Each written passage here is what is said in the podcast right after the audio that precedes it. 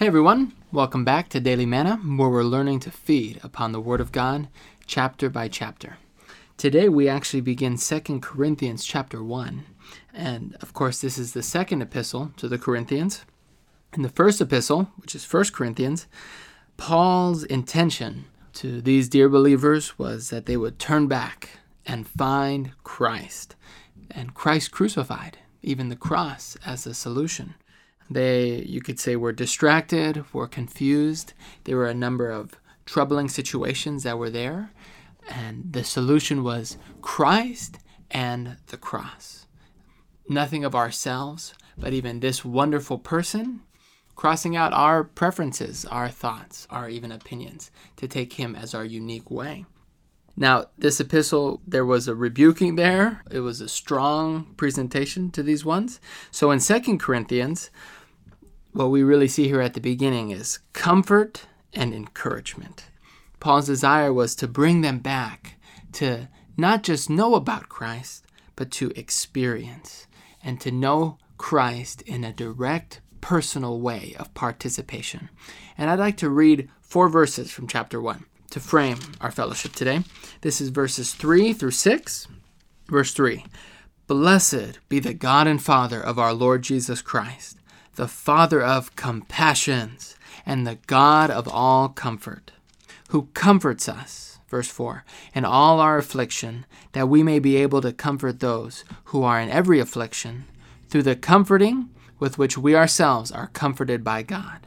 Verse 5 For even as the sufferings of the Christ abound unto us, so through the Christ our comfort also abounds. Then verse 6 But whether we are afflicted, it is for your comforting and salvation. Or whether we are comforted, it is for your comforting, which operates in the endurance of the same sufferings which we also suffer.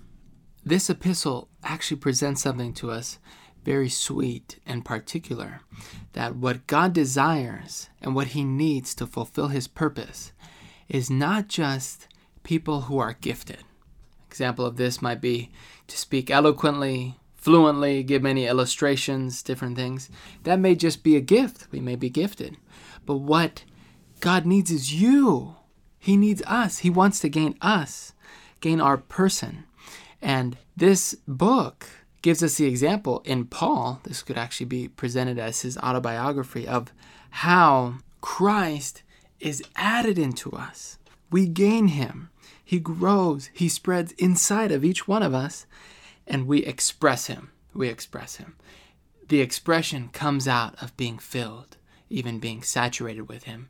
And there is something here called the cross of Christ, which is a unique way of, you could say, crossing out who we are by birth, our own way of living that we've lived by our whole life. Christ is a new person added into us.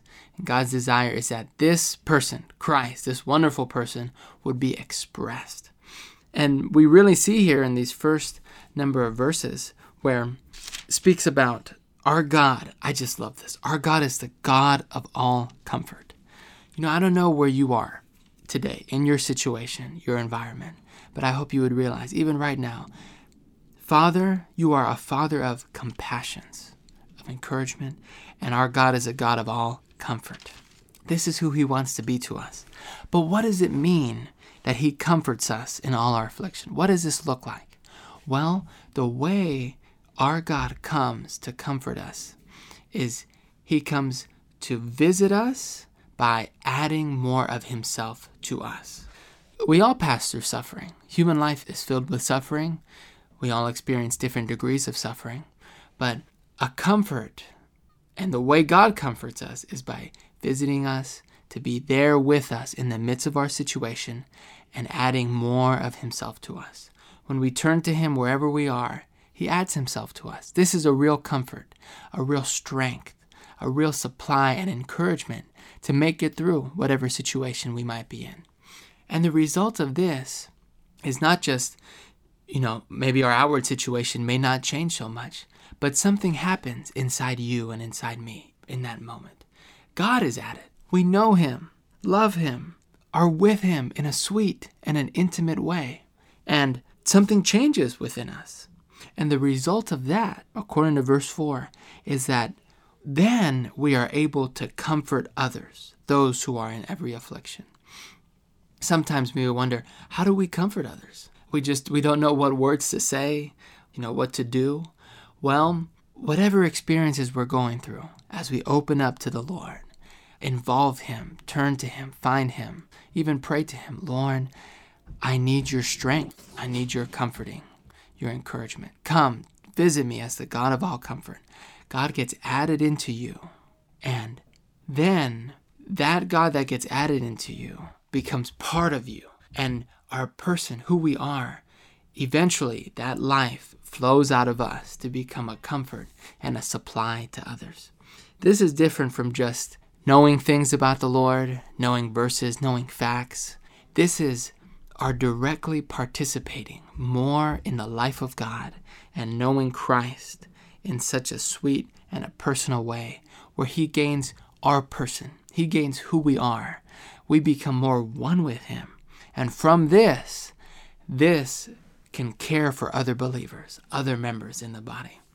This is really a wonderful realization that Second Corinthians opened up to us that God wants to gain you, your person.